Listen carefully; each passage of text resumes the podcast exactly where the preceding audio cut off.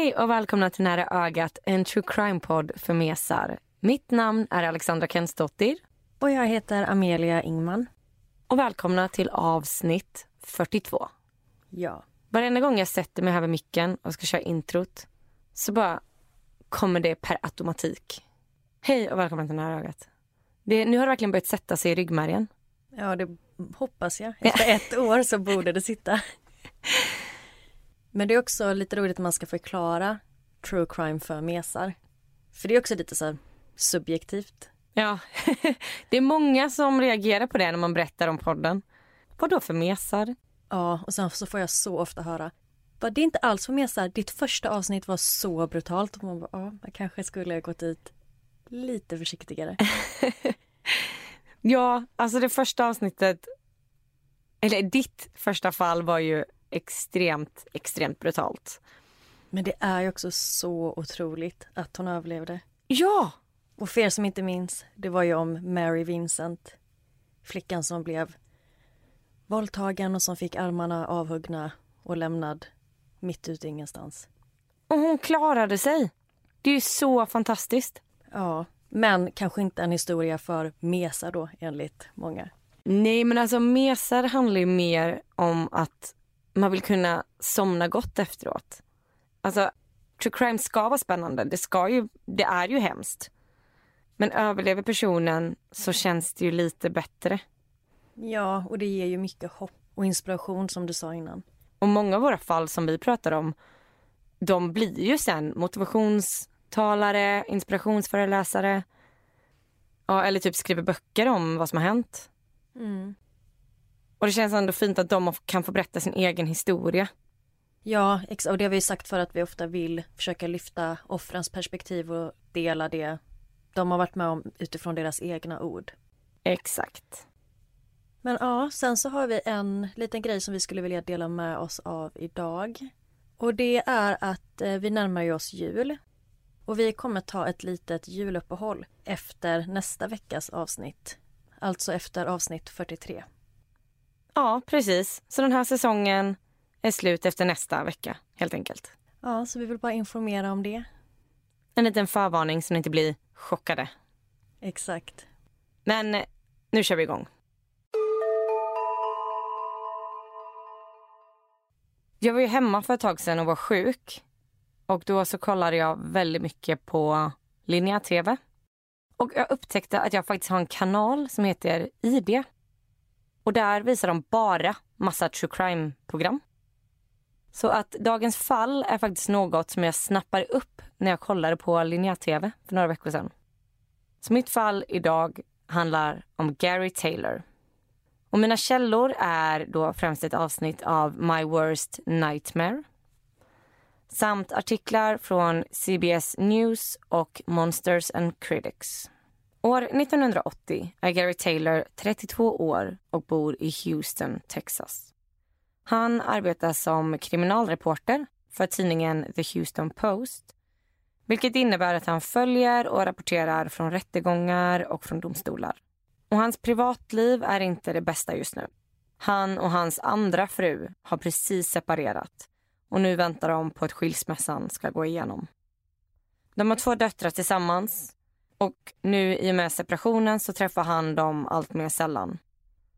Och de dagarna han inte har sina döttrar hos sig så går livet mest ut på att vakna, åka till jobbet, åka och dricka öl på någon bar och sen åka hem och sova och börja om igen. En kväll är han bjuden på en branschfest i ett stort fint hus i Houston. Och gästerna består mest av människor som på ett eller annat sätt jobbar på domstolen. Såsom reportrar, advokater och vakter. Det är en perfekt tillställning för Gary. För det är just under såna här tillfällen som man kan hitta en riktigt bra story. Det är inte lika formellt som det är vid domstolen och många pratar också mer när de dricker alkohol. Så han minglar runt för fullt och letar efter sin nästa story. Garys kompis Jim Strong är också där. Jim arbetar som radioreporter och arbetar alltså också med att rapportera från rättegångar och domstolar. Och Gary och Jim börjar diskutera ett fall som det har varit ganska mycket snack om det senaste. Det här fallet handlar om en man som har mördats i sitt garage. Och mannen som mördades var en läkare som hette George Tedesco. George hittades ihjälslagen samma dag som han skulle vara i rätten och vittna mot sin före detta flickvän Catherine Mahaffey. Och Catherine är advokat och har därför stenkoll på lagen. Och hon hade stämt George och menade att de var i princip som gifta.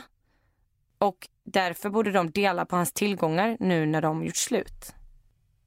Okej, så hon vill ha hälften av allt han äger, men de var aldrig gifta? Precis. Och Jag vet inte exakt hur den här lagen funkar men Catherine var ju då advokat och visste därför exakt vad man kan stämma någon för. Hon menade att de i princip hade varit gifta och då finns det väl någon lag som säger att man ska dela på tillgångarna. Typ som sambolagen? Ja, kanske det. Jag vet faktiskt inte. Så George blev alltså mördad samma dag som han var kallad till rätten.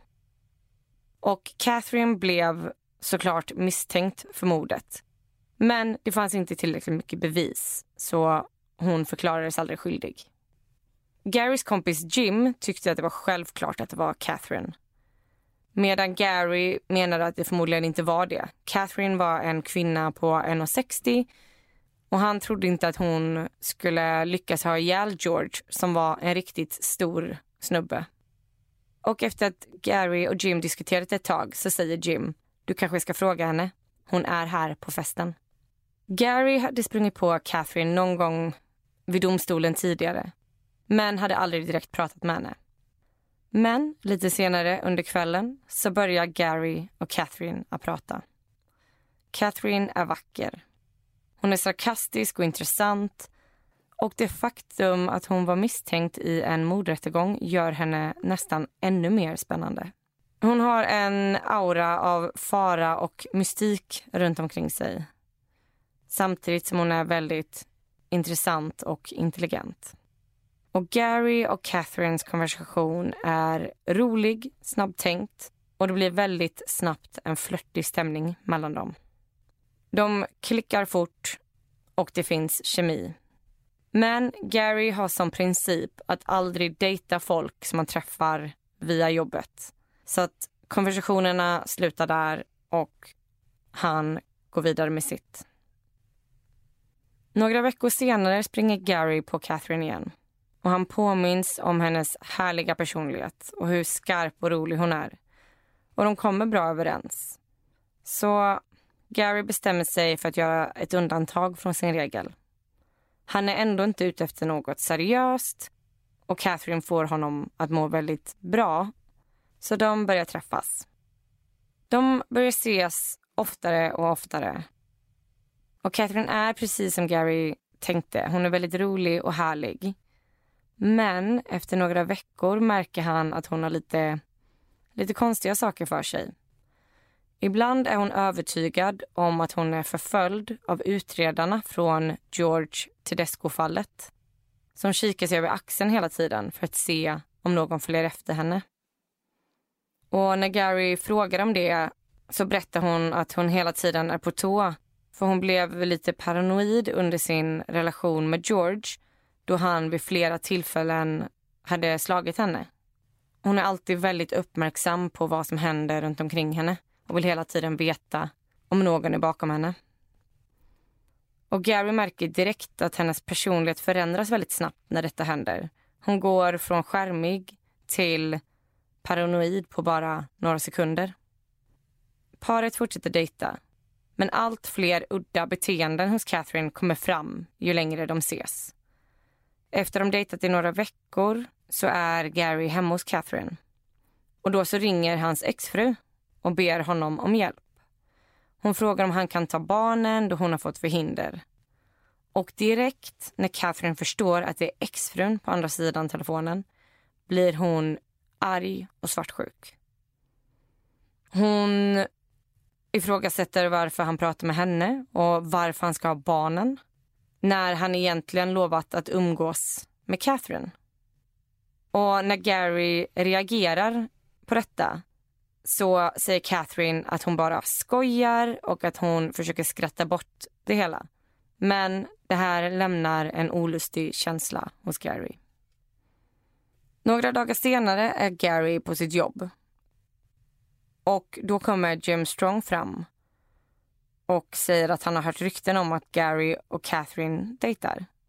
Och Gary bekräftar det och då försöker Jim varna Gary. Jim tycker att Gary borde hålla sig så långt borta som möjligt från den kvinnan. Hon har ju ändå varit misstänkt i en mordrättegång. Men Gary tycker att alla är vuxna människor och han får dejta vem han vill. Och Gary ser inte ens det här som något seriöst. För han är precis separerat och skilsmässan har inte ens gått igenom än. Så han ser inte det här som något seriöst förhållande. Men Gary märker på Catherine att hon vill ha något mer. Och ibland så kommer det fram vissa sidor hos Catherine som är väldigt ägande mot Gary. Och hennes skiftningar mellan att vara sitt vanliga charmiga jag och den här paranoida Catherine börjar också komma allt oftare. Och en natt när de sover tillsammans så vaknar Gary mitt i natten. Han ser då att Catherine står bredvid sängen med en pistol i handen. Han får panik och undrar vad hon håller på med. Och Då säger hon att hon tyckte att hon hörde något konstigt och hade tagit fram den som skydd. Men Gary tycker att situationen känns väldigt olustig. Runt en månad senare så är Gary och Catherine ute och äter middag. Och De pratar om allt möjligt. Men sen så tystnar Catherine och hon får en väldigt konstig min. Så säger hon Tänk om det var jag som dödade honom. Men va? Mm. Alltså, Gary förstår inte riktigt vad hon menar. Och så säger han Menar du George Tedesco? Och då svarar Catherine. Tänk om jag dödade honom för att han ville göra slut och lämna mig tomhänt. Jag kanske tog en barstol och svingade mot honom om och om igen. Men gud vad sjukt. Mm. Och exakt så tror jag att Gary också tänkte. Han reagerade med att bara vara helt tyst och frös. Och Catherine bara stirrade på honom. Och sen började hon gapskratta. Och hon säger att hon bara skämtar. Men Gary tycker inte att det här är ett kul skämt. Och han undrar om det ens är ett skämt.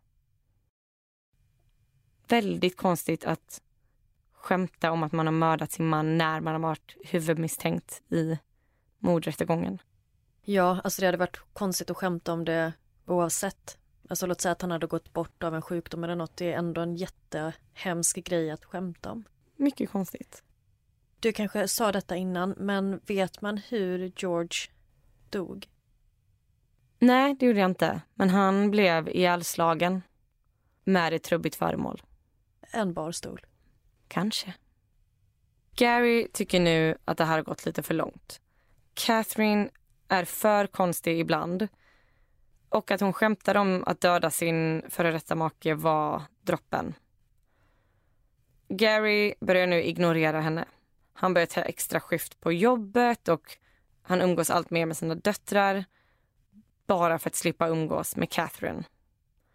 Och en dag när han har slutat för dagen och kommer ut från redaktionen så står Catherine vid hans bil och väntar. Hon är märkbart uppjagad och konfronterar honom och frågar vart han har hållit hus, varför han har ignorerat henne. Och sen så tar hon ett paraply som hon har med sig och börjar slå mot hans bil. hon slår om och om igen och är extremt upprörd. Och Gary säger bara att det är slut mellan oss. Jag vill inte ha någonting med dig att göra. Och sen så kastar han sig in i bilen och kör iväg. Den kvällen får Garys exfru ett samtal av Catherine. Hon säger att Gary har dragit, men att han lämnat barnen hemma hos henne och undrar om exfrun kan komma och hämta dem. Exfrun blir såklart upprörd och undrar varför Gary har lämnat sina barn hos Catherine istället för att köra hem dem till exfrun Så hon hoppar genast in i bilen och åker till Catherine för att hämta sina döttrar. Men inget av detta är ju sant. Gary har inte lämnat döttrarna hos Catherine utan de är hemma hos honom. Och han är på väg till exfrun för att lämna dem. Så när han kommer fram till exfruns hus så är inte hon där. Utan hennes pojkvän öppnar. Och pojkvännen är chockad över att se Gary där. Och han är speciellt chockad över att döttrarna är med. Så när pojkvännen berättar för Gary om Catherines samtal och Gary förstår då att Catherine vill träffa hans exfru och eventuellt skada henne. Så han vänder om och kör så fort han kan hem till Catherine. Gary kör så fort han kan. Och när han kommer fram till Catherine har exfrun precis anlänt och gått ur bilen. Gary hinner stoppa henne och berättar då vad det är som pågår. Att Catherine försökt lura exfrun och att hon absolut aldrig någonsin får lyssna på Catherine. Så han ber exfrun åka hem igen och nu så inser han att han måste skydda sin familj och sina vänner från Catherine. Han har ingen aning om hur långt hon kommer att gå för att få sin vilja igenom. Nu tycker jag att det verkar vara något läskigt med Catherine, såklart. Mm. Men Gary kanske hade kunnat lösa detta smidigare än att ghosta henne. Varför kan han inte bara ta en dialog med henne och avsluta förhållandet? Absolut, det håller jag helt med om. Det är ett ganska omoget beteende av honom att inte ta det samtalet. Ja, och Catherines beteende är ju inte okej. Det, det är inte det att jag menar att han får skylla sig själv, men om han nu vill bli av med henne så kanske inte det här är rätt taktik. Som jag förstod det så är egentligen enda gången han har sagt att han gör slut är när, han, när hon attackerade hans bil. Då sa han att han inte ville ha någonting mer med henne att göra. Ah, okej. Okay. Men då hade han ju ignorerat henne ett tag innan. Men när exfrun åkt så bestämmer sig Gary för att gå in till Catherine och be henne hålla sig borta från hans familj. Catherine är nu väldigt upprörd och arg. Hon skriker att han har förödmjukat henne och att han har utnyttjat henne för sex. Och Gary försöker förklara att det är slut mellan dem men Catherine vägrar acceptera det. Hon skriker och kastar saker på honom och han försöker få henne att sluta kasta saker och, och i allt tumult så trycker han bort henne och hon ramlar ner och slår i huvudet i byrån. Och då börjar hon skrika att han har misshandlat henne. Och de bråkar ett tag och sen så lämnar Gary Catherines bostad.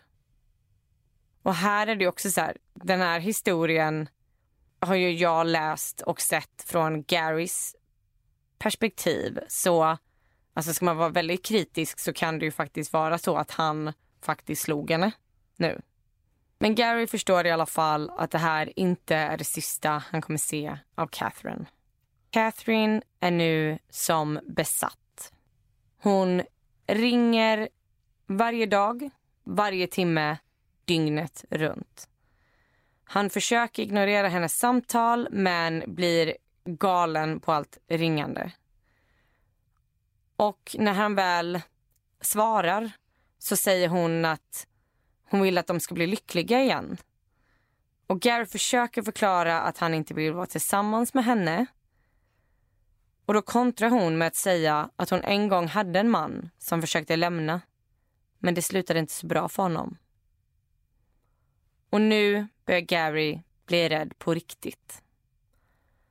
Och han känner distriktsåklagaren så han kontaktar honom. Och Gary bestämmer sig för att berätta allt. Från början till slut. Med alla detaljer. Han berättar om alla gånger Catherine nämnt mordet på George Tedesco. Att hon typ erkänt det, men sen sagt att hon skämtat. Och Han berättar hur hennes beteende har eskalerat under den senaste tiden. Och anledningen till varför han vill berätta allt det här är för att det ska finnas en fullständig redogörelse om vad som hänt. Om något skulle hända Gary. Åklagaren kontaktar nu specialenheten hos polisen i Houston och de börjar undersöka detta. De börjar avlyssna Garys telefon och ber honom ringa till Catherine. Men direkt när han ringer upp henne så säger hon är jag avlyssnad nu eller? Gary fortsätter spela in alla hennes samtal till honom. Men hon säger ingenting som kan användas som bevis mot henne i samtalen. Men hon ringer inte bara till honom utan även till hans kompisar, till hans familj. Hon ringer och gråter och säger att han behandlar henne illa. Att hon försöker lämna honom, men att han vägrar. Och Gary vet inte vad han ska göra.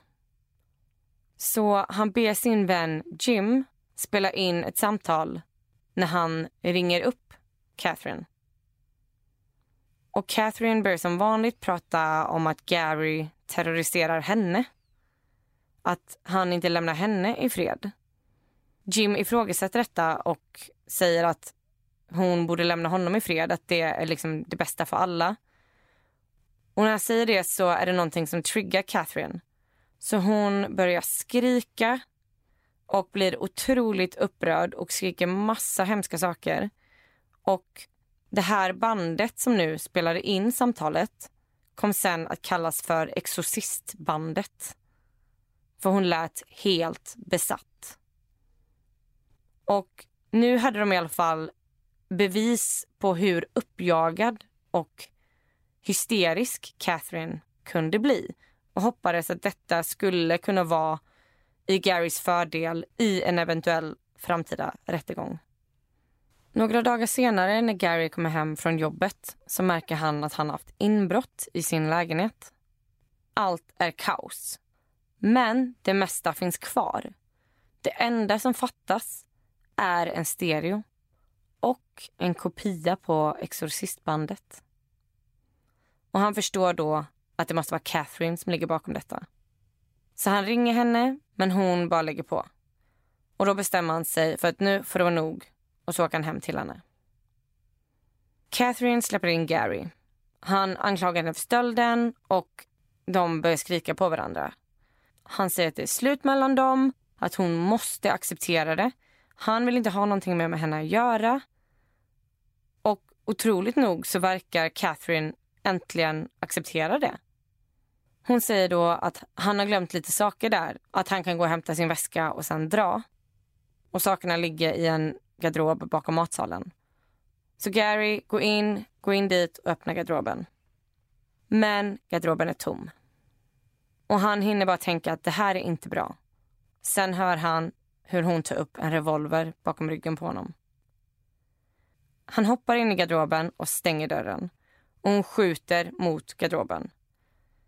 Han förstår att hon kommer skjuta honom om han stannar där. Så han kastar sig ut ur garderoben och får tag i en stol som han försöker skydda sig med. Catherine skjuter flera gånger mot Gary och han känner hur en kula stryker mot hans tinning. Han springer mot dörren och lyckas ta sig ut ur huset. Men Catherine fortsätter skjuta mot honom. Och den här gången träffar hon. Han faller ner på marken. Och när Catherine ser det här så börjar hon skrika förlåt.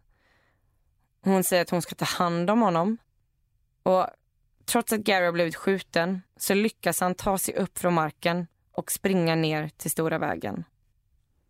Väl nere vid stora vägen så möter han en bil med två unga tjejer i den. Och de här tjejerna var väldigt rädda och vågade inte öppna dörren. Vilket kanske inte är så konstigt. Jag vet faktiskt inte heller om jag hade vågat. Nej. Jag hade nog ringt polisen istället för att släppa in honom i bilen. Mm. Och det här var 1980 så man hade ju ingen mobiltelefon heller. Men Gary springer i alla fall vidare. Och han får springa tre kvarter innan han hittar någon annan som kan hjälpa honom. Och de ringer ambulans och Gary tas in på sjukhus. Gary hade extrem tur. Ena kulan hade som sagt snuddat vid hans ansikte. Och den andra kulan hade gått in genom ryggen och stannat en centimeter från hjärtat. I maj 1980 startar rättegången. Catherine påstår att de sköt mot varandra. Att Gary hade varit den som hade skjutit först och att hon sen agerat i självförsvar. Men bevisen pekade på att Garys historia var rätt. Och till slut så erkände Catherine sig skyldig till grov misshandel och fick tio år i fängelse. Men detta överklagades och till slut så fick hon endast skyddstillsyn och en tillfälligt indragen advokatlicens. Ja, hon kanske hade väldigt bra kontakter i rättsväsendet. Ja, och att hon själv hade så pass bra koll på vad man kan komma undan med kanske. Jag vet faktiskt inte. För det låter ju jättelågt. Ja, alltså hon fick ju liksom inte ens fängelse. Konstigt med att man först kan dömas till tio år och sen knappt någonting. Mm. Att det kan skilja sig så mycket mellan de här olika instanserna. Mm. Jag hittade faktiskt inga direkta detaljer varför det var så. Men baserat på alla serier man sett så kan det också vara så att om något bevis fifflas med eller liksom kontamineras så räknas inte det. Just det. Jag vet inte. Nu bara spekulerar jag. Det här är absolut inte undersökt på något sätt. Efter allt detta så var Gary fortfarande helt säker på att Catherine kommer mörda honom på ett eller annat sätt. Han var så pass säker att han till och med ringde privatdetektiven som hade undersökt George Tedescos mord och frågade om detektiven kan undersöka Garys framtida mord. Alltså mordet på Gary i framtiden. Alltså mordet på sig själv? Ja, alltså han trodde att Catherine kommer mörda mig. Så när det händer kan du privatdetektiven undersöka mitt mord. Eller mordet på mig. Oj, att han ändå är så övertygad om att det kommer ske. Ja. Men tack och lov så blev Gary aldrig mördad av Catherine. Men mycket mer än så kunde jag faktiskt inte hitta om vad som hände om dem sen. Förutom då att han också skrev en bok om hela den här händelsen som heter Luggage by Kruger, a true crime memoir. Men innan jag avslutar det här så vill jag bara kort, kort beröra vad som hände Catherine. För hon verkar ha levt ett väldigt händelserikt liv efter detta. Hon fortsatte sin karriär som advokat. Och väldigt många personer i hennes närhet verkar ha haft väldigt mycket otur. Förutom då att George Tedesco dog och att Gary blev skjuten i ryggen så brann en lägenhet ner som tillhörde en ny expojkvän till henne. Och en annan man som var i en stämningsansökan mot Catherine hittades död, skjuten i huvudet. En gammal klient till Catherine hittades hängd och naken i Catherines hus. Även en före detta anställd till Catherine, Marissa Hero och hennes make blev skjutna av två maskerade förövare. Marissas make dog tyvärr i skottlossningen men Marissa överlevde.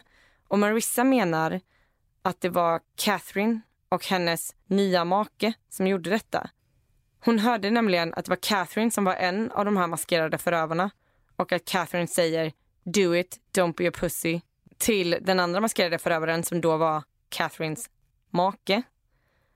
Och detta ledde till att Catherines make nu sitter inne på livstid för mordet på Marissas make. Men Catherine är fortfarande fri. Som sagt, väldigt kortfattat och kanske lite förvirrande.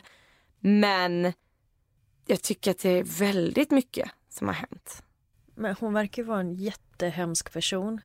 Och mm. att hon kommer undan med detta, det är ju jätteskrämmande. Mm. Det är extremt läskigt. Så jag tror att Gary Taylor hade väldigt stor tur som kom ur det här förhållandet vid liv. Och det var historien om Gary Taylor. Vilken sjuk historia. Men jag tänker också på det här motivet som hon hade för att skjuta Gary. Det känns så extremt otillräckligt att det bara skulle vara att han ville lämna förhållandet. Mm. Att det var allt som krävs för att hon ska försöka mörda honom. Ja, men alltså man säger ju typ att alltså, relationer är det farligaste. Speciellt så tvärtom, att så, om en kvinna försöker lämna en man så är det typ det farligaste man kan göra. det är då man kan bli mördad av sin partner. Det känns som att hon bara hade någon sån här... Eller Gary förklarade det flera gånger som att, alltså att hon var väldigt ägande mot honom. Att hon tyckte det, att hon nästan ägde honom. Så det kanske är så här, om inte jag kan få dig ska inte någon få dig. Eller bara så här, ilska. Jag vet faktiskt inte. Men ja, hemskt. Ja, och i det här fallet så handlar det inte heller bara om hennes relationer. Hennes liksom romantiska relationer utan ja, men som det jag berättade i slutet så är det ju liksom före detta anställda, det är gamla klienter. Vem som helst egentligen som skapar någon slags bråk med Catherine. Eller någon slags där det kanske gnuggas lite. Så man undrar ju hur hon lyckades komma undan med alla de här grejerna. Ja, men och att hon har varit advokat under alla de här åren. Mm. Såna personer borde absolut inte få vara det. Ja, man undrar ju verkligen hur hon kan ha kvar sin licens. Ja, hon kanske är så pass bra advokat att hon hela tiden kan sopa bevisen under mattan så att de inte har någonting på henne. Hon kommer hela tiden undan. Det blir som en ond cirkel. Hon är så pass bra på sitt jobb att hon kan göra massa brott och komma undan med det. Ja, hon måste vara extremt skicklig på sitt jobb. Man kanske ska anställa henne trots allt. Ja. Tips. ja, det var allt för det här fallet. Nu vill jag lyssna på ditt.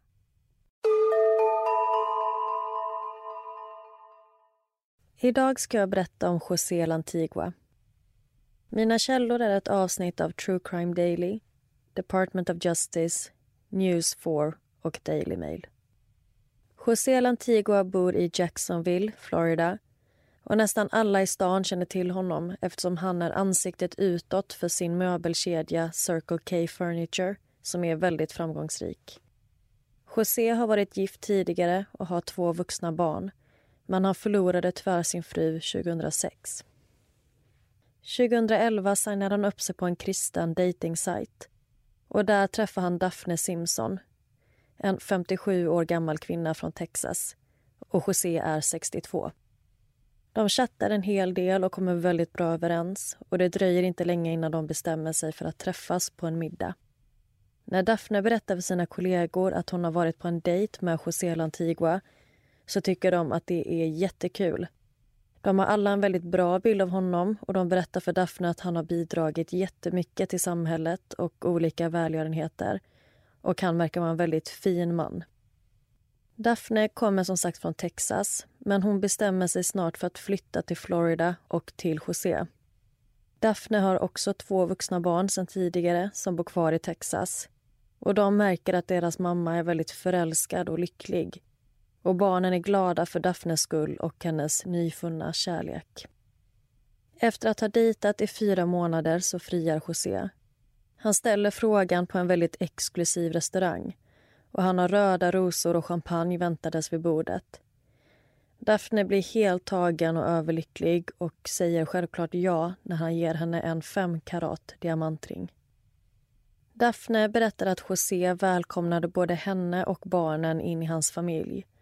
Han erbjöd till och med Daphnes barn att flytta in i hans vackra hem på Fleming Island en kuststad cirka två och en halv mil från Jacksonville. För han ville att Daphne skulle ha sina barn nära sig. José brukar imponera på Daphne och hennes barn med sina historier från sitt förflutna som högt rankad militärofficer. Han berättar även att han brukade jobba för CIA med topphemliga uppdrag i Sydamerika. José gav både sina och Daphnes barn jobb på sitt företag Circle K Furniture och de var som en stor lycklig familj. Paret åker på sin bröllopsresa till North Carolina och där bestämmer de sig för att köpa en stuga uppe i bergen med en helt fantastisk utsikt. José vill börja renovera direkt, vilket de gör. Och Han bygger bland annat ett så kallat safe room i huset så att familjen skulle kunna vara säkra om det händer nåt. Och man kan bara hitta rummet om man vet var det ligger. Och Daphne lever ett riktigt drömliv tillsammans med sin nya man. Hon har en stor lycklig familj, hon får nya barnbarn och de åker på flera härliga lyxresor. Men i januari 2013, en kort tid efter att de gift sig, så får Daphne den fruktansvärda nyheten från José om att han är döende. Han har diagnostiserats med galna ko-sjukan och Daphne är i chock. Han förklarar för henne att detta är en hjärnsjukdom och att det inte finns några botemedel. Det finns ingenting de kan göra och han har bara cirka sex månader kvar att leva. Oj, vad hemskt. Ja. Alltså nu var det så länge sedan man pratade om galna ko-sjukan. Men om jag inte minns fel så finns det någon bra så här, P3 dokumentär eller något om en kille, om en ung kille i England som fick galna ko-sjukan. Ja, det känner jag också igen. Det var säkert Petri Dokumentaria. Och jag har skummat lite på Wikipedia och, och det verkar som att den har blossat upp flera gånger under olika årtal. Ja, man minns ju något från när man var lite yngre att det blev väldigt stort. Man blev väldigt rädd för galna ko-sjukan. Men de sista åren känns det som att det varit ganska lugnt. Nu har det för sig varit en annan pandemi som har tagit över men ja, det var länge sedan man hörde något om den. Mm. Och när Daphne får det här beskedet så bryter hon ihop. De har bara hunnit vara gifta ett litet tag och nu är hon rädd för att hon kommer förlora sin man.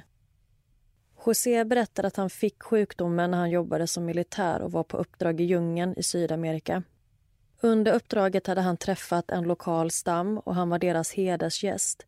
Och enligt den lokala traditionen så innebär att vara hedersgäst att man då äter rå aphjärna, vilket han inte kunde tacka nej till. Och det var så han blev smittad.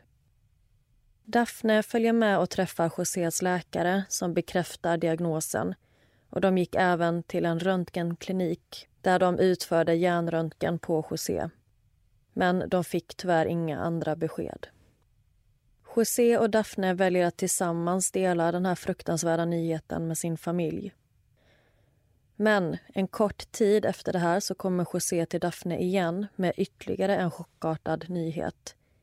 Han säger att det är något han måste berätta för henne.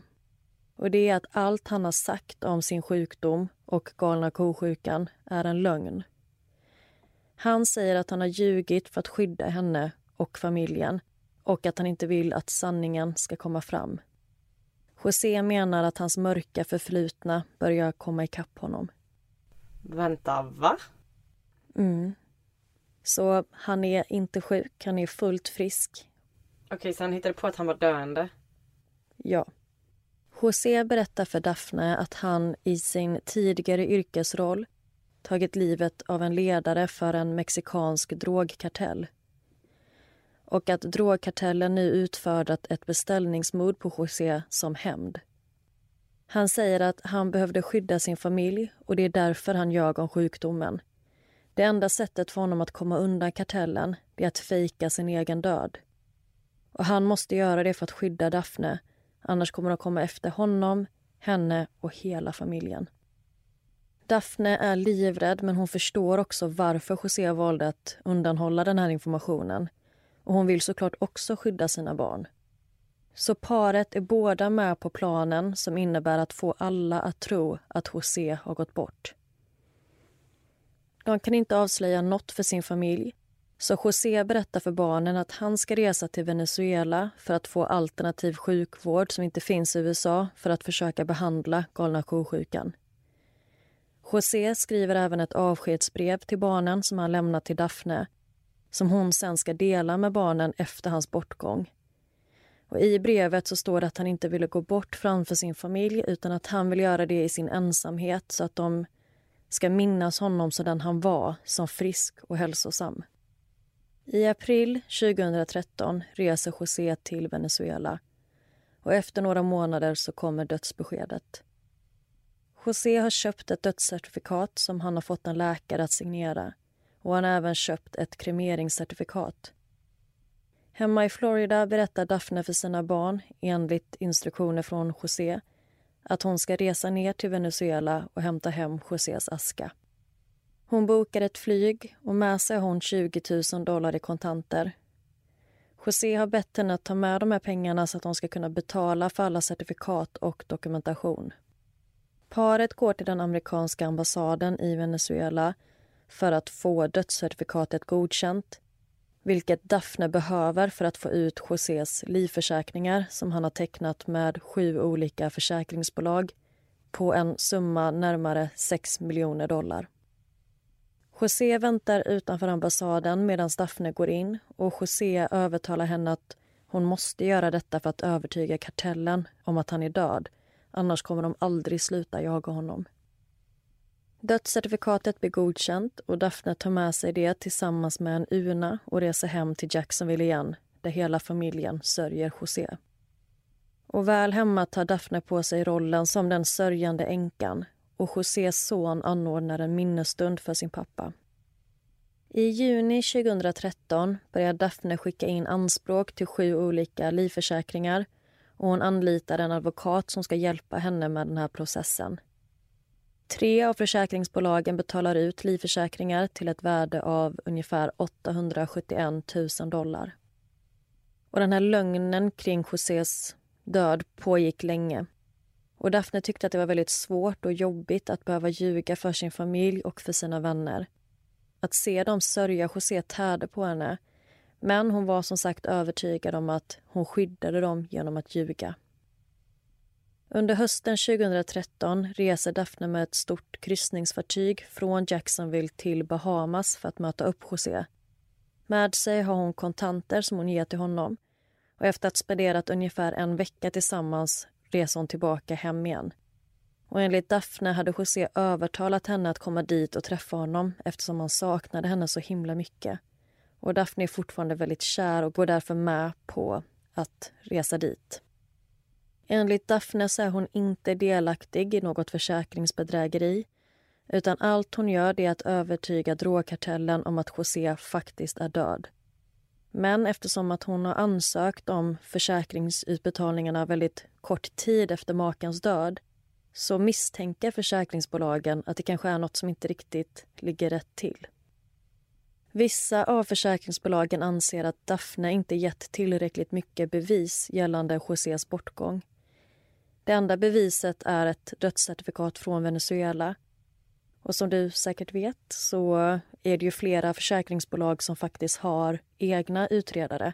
Ofta före detta poliser för att undersöka fall som de tycker verkar vara misstänksamma. Så de inleder nu en utredning kring Josés död. Det känns som ett så spännande jobb. Ja, precis. Och de tar ju ofta upp fall där kanske inte anmälningar till polisen har kommit in utan att det bara är så små ledtrådar som antyder på att något inte stämmer. Och då tänker jag ju såklart också på Arboga kvinnan. Mm. Där det egentligen började nystas upp på grund av en utredare från försäkringsbolaget. Mm. Eller visst var det så? Jag minns faktiskt inte riktigt. Men jag tänker på någon P3 Dokumentär där det var en man som hade dött som hade en, typ en klockaffär eller någonting här på Hantverkargatan där vi spelar in.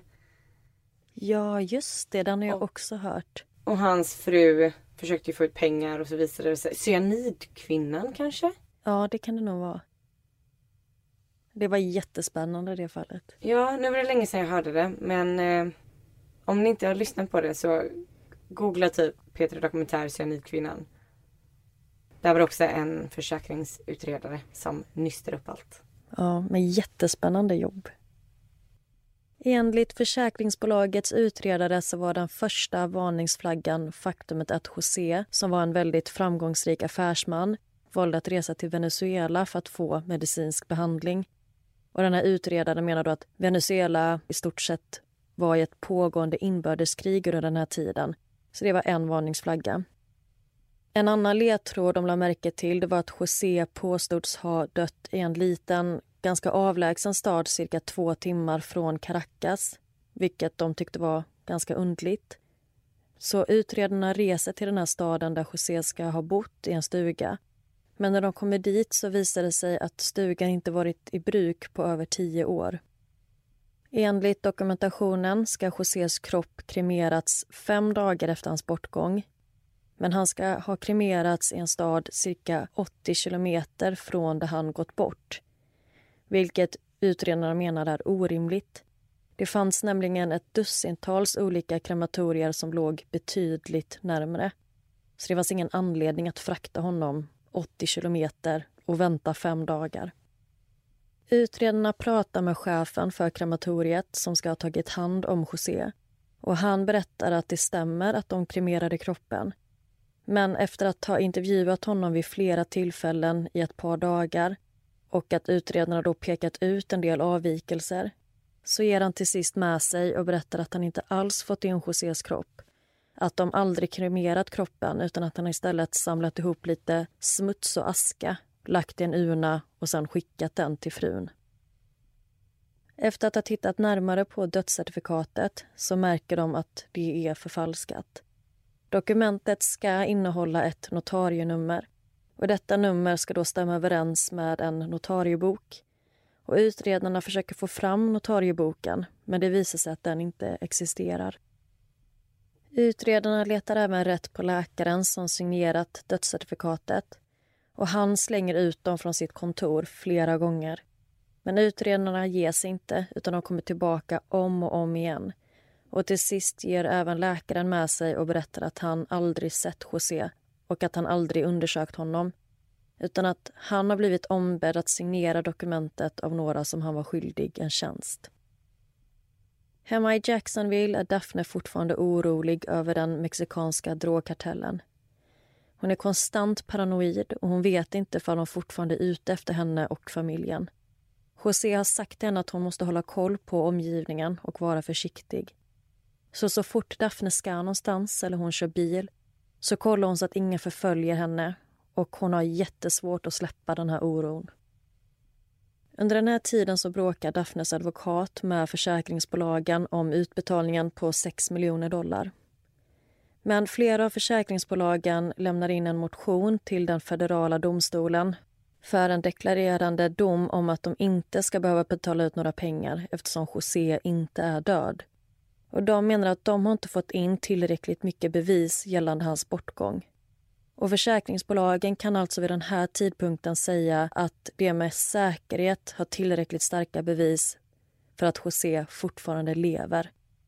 Så nu ställer de sig frågan, var är han? Ingen vet riktigt var han gömmer sig och José ligger lågt i sitt hemliga gömställe. Men efter ett tag så bestämmer han sig för att smyga tillbaka in i USA. Och Han betalar en man 5 000 dollar för att få skjuts med båt från Bahamas till Fort Lauderdale i Florida. Efter det så tar han en buss till Jacksonville och spenderar natten på ett flygplanshotell. Morgonen därpå så plockar Daphne upp José med bil och kör honom till deras stuga i North Carolina. Stugan ligger i slutet på en lång gata undangömt bakom stora tallar. Och José kommer att bli kvar i stugan ett tag. Barnen har fortfarande ingen aning om att deras pappa lever. Och Daphne bjuder in familjen till både Thanksgiving och julfirande i stugan. Men då är José tvungen att lämna och ta in på ett hotell så ingen ska märka att han lever. Och som jag nämnde innan så renoverade Daphne och José stugan när de köpte den och José valde då att sätta in ett skyddsrum. Så i källaren så har de en bunker som ska kunna stå emot ett krig. Och den här bunkern stängs med en 50 cm tjock ståldörr och det är det perfekta gömstället. José påbörjar nu nästa steg i sin plan och det är att skaffa sig en ny identitet. Den 30 september 2014 går José till Trafikverket i North Carolina och skaffar ett nytt körkort i ett falskt namn. Och mindre än två månader senare åker han till ett passkontor och ansöker om ett pass med det falska namnet. Men tjänstemannen upptäcker att det är något som inte riktigt står rätt till med ansökan. José har stulit Ernst Wills namn, en afroamerikansk postanställd. Och det finns redan ett pass utfärdat i hans namn. Och I USA så registrerar man ju sin etnicitet när man skaffar pass till exempel. Så de kan se att Ernst Wills är en svart man. I passansökan har han uppgett adressen till stugan i North Carolina och han har angett Daphne som sin nödkontakt. Och med hjälp av den här informationen så får de fram Josés riktiga namn och upptäcker då att det redan finns ett tidigare utfärdat pass i namnet José Salvador Lantigua. Och det sista misstaget som José gör i den här situationen det är att han lämnar in den förfalskade passansökan handskriven. Och tjänstemannen lyckas få fram Josés tidigare passansökan för hans riktiga pass. Och även det är handskrivet. Och de ser nu att handstilarna matchar. De jämför även hans riktiga passbild med bilden på den nya ansökan.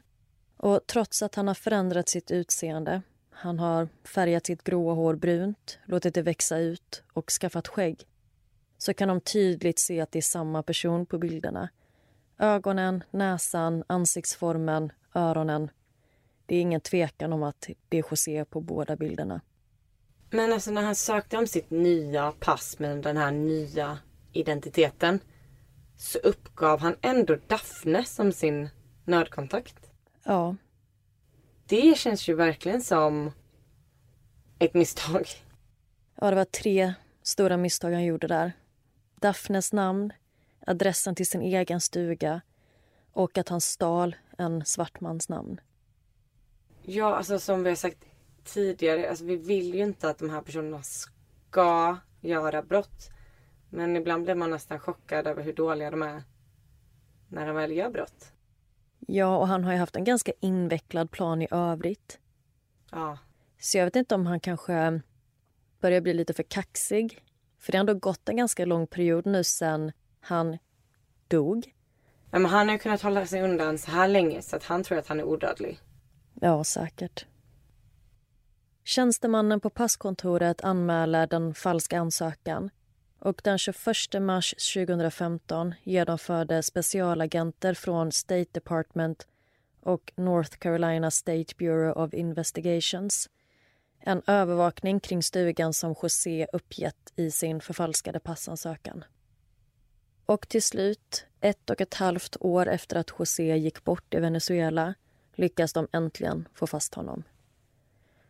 José har haft sin jeep inlämnad på verkstaden och när han och Daphne åker dit för att hämta den så finns redan flera specialagenter på plats och väntar på honom. José erkänner direkt att det är han som är José Lantigua och de griper honom och sätter på handfängsel. Både José och Daphne tas in på förhör.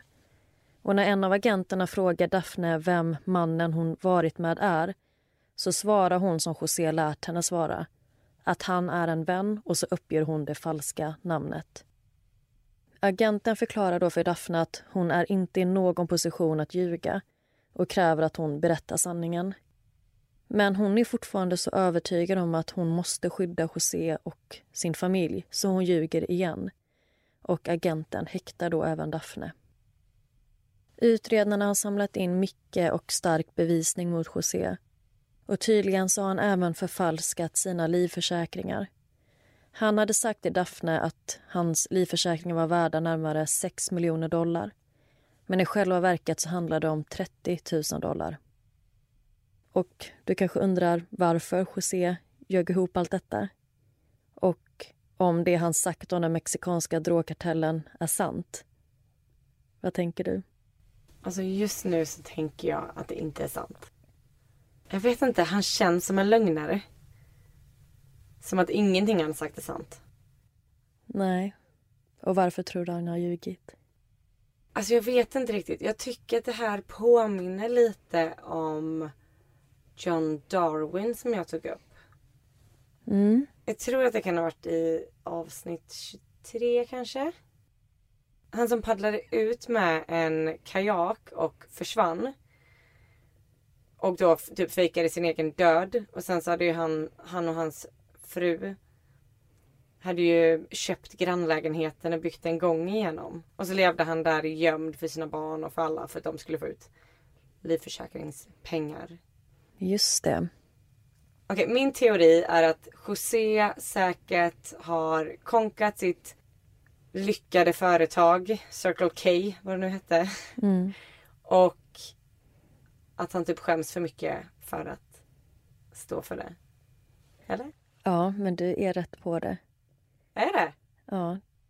Det skulle visa sig att José är extremt skuldsatt. Hans möbelkedja hade gått dåligt i flera år och detta var då motivet. Han behövde pengar och ville få ut det genom sina livförsäkringar. Men vad är grejen med snubbar som fejkar sin egen död? Ja, och varför inte bara sätta företaget i konkurs? Är inte det lättare? Ja, erkänna sina misstag och försöka börja om. Nej men hellre då, ah, okej okay, jag ska ljuga för hela min familj. Dra med frugan ner i fallet. Fejka min egen död flera år. Mm. Och enligt Daphne så var ju hon inte med på det här med försäkringsbedrägeriet. Hon ljög inte för pengarna utan hon var fortfarande i tron om att hon ljuger för att skydda sin familj mot den här mexikanska kartellen. Alltså det gör ju José typ ännu ondare. Att han så frun är inte ens med på det. Han ljuger för frun. Som måste ljuga för sina barn. Och jag gissar på att frun lider mer av att ljuga än vad han gör. Ja, hon är ju där och ser dem sörja och ser dem må dåligt och gråta över bortgången av sin pappa. Men barnen hade alltså ingen aning? Nej. Det är så hemskt. Mm. I början av deras förhållande så hade José sagt till Daphne att han var miljonär. Men nu vet hon inte längre vad hon ska tro. Han kanske aldrig har varit framgångsrik och allt kanske bara har varit en bluff och lögner. José var skyldig olika banker miljontals med dollar efter att ha tagit ut massvis med lån som han inte kunde betala. Och enligt domstolshandlingarna så ska det handla om ungefär 11 miljoner dollar i skulder. Och som vi nämnde, så istället för att sätta sig själv i konkurs så valde José att istället utforma en invecklad plan för att få ut 6 miljoner dollar i livförsäkring. Men för att få ut de här pengarna från försäkringsbolagen så valde José att stänga ner sina butiker och han säger till sin familj att han ska resa till Venezuela för att få läkarvård och han behövde då Daphne för att fullfölja planen. Men han känner sin fru och han vet att hon kommer aldrig gå med på den här planen så han var därför då tvungen att ljuga för henne också. Men alltså i början när han ljög om galna ko-sjukan var det egentligen då att han tänkte göra den här planen utan henne? Det vet jag inte. Jag tror kanske bara att det var för att cementera det med familjen och få dem att tro att han är dödligt sjuk. Och i och med att han vet att Daphne kommer säkert inte gå med på de här lögnerna så var han tvungen att föra henne bakom ljuset också. Till en början. Ja. Eller till en viss del. Vid domstolsförhandlingen säger José att av någon anledning så kände han att hans fru, barn och vänner förväntade sig att han skulle vara något speciellt. Och att han kände att han inte kunde leva upp till de förväntningarna. Och han misslyckades i sin tro och han misslyckades med att lita på Gud. Och han kan inte gå tillbaka och förändra det förflutna. Under tiden de båda satt häktade så var Daphne fortfarande väldigt förälskad i José. Hennes familj anlitade en advokat som skulle hjälpa Daphne. Och när de satt i ett möte och pratade i flera timmar så berättade Daphne allt för advokaten. Fortfarande då i tron om att José är förföljd och under dödshot. Och advokaten säger då till henne att allt är bara en lögn. Att hon har blivit lurad av José men hon vägrar lyssna och säger bara till advokaten att han ska vänta och se. Att regeringen kommer avslöja allt och att sanningen kommer komma fram. Och under rättegången så erkänner José sig skyldig till bankbedrägeri och bedrägeri via banköverföring och post och han döms till 14 års fängelse. Daphne riskerar att få ett fem års långt fängelsestraff och även hon erkänner sig skyldig i rätten till konspiration att begå bedrägeri via banköverföring och post och döms till 17 månader fängelse. Under tiden i fängelset så trodde Daphne fortfarande på allt José sagt och hon väntade varje dag på att CIA skulle komma och släppa ut dem. Daphnes son André säger att det är lätt att stå utanför den här situationen och se in och tänka att Daphne är väldigt naiv. Att hur kunde hon missa alla de här varningstecknen och hur kunde hon sätta sig själv i den här situationen? Men han menar att när man är där i stunden tillsammans med José som verkar vara en sån fantastisk person och är en sån extremt skicklig bedragare så menar André att José hade kunnat lura vem som helst. Efter att Daphne avtjänat sina 17 månader i fängelse får hon åka hem men hon är tvungen att spendera tre månader i husarrest och bära fotboja samt att hon har fem år villkorlig frigivning. Och hon får under de här tre månaderna endast lämna sitt hem för att besöka kyrkan. Och hon är skyldig staten en återbetalningssumma på 100 dollar i månaden. Efter Daphne släpps från fängelset så börjar allt sjunka in och idag så förstår hon att José är en bedragare. Daphne ansöker om skilsmässa kort efter sin frigivning och José försöker fortsätta hålla kontakten med henne och skicka massvis med brev från fängelset. Men hon vägrar svara och hon läser inte ens dem. Och paret köpte som sagt stugan i North Carolina när de var på sin smekmånad där han sen direkt byggde skyddsrummet. Och de förlovade sig endast efter fyra månader. Så Daphne misstänker att han kanske planerade allt detta från början av deras förhållande. Att kanske till och med relationen har varit en bluff. Daphnes dotter Desiree berättar att innan Daphne träffade José så hade hon ett hus, bil, karriär och ett bra, stabilt liv. Men tack vare honom så förlorade hon allt. Och en av åklagarna som jobbade med fallet menar att det José utsatte Daphne för var grymt och barbariskt. Han ljög för henne och förvandlade henne från att vara en person av god karaktär till en brottsling. Och det var allt jag hade om José Lantigua och Daphne Simpson. Gud, vilket spännande fall. Selling a little or a lot?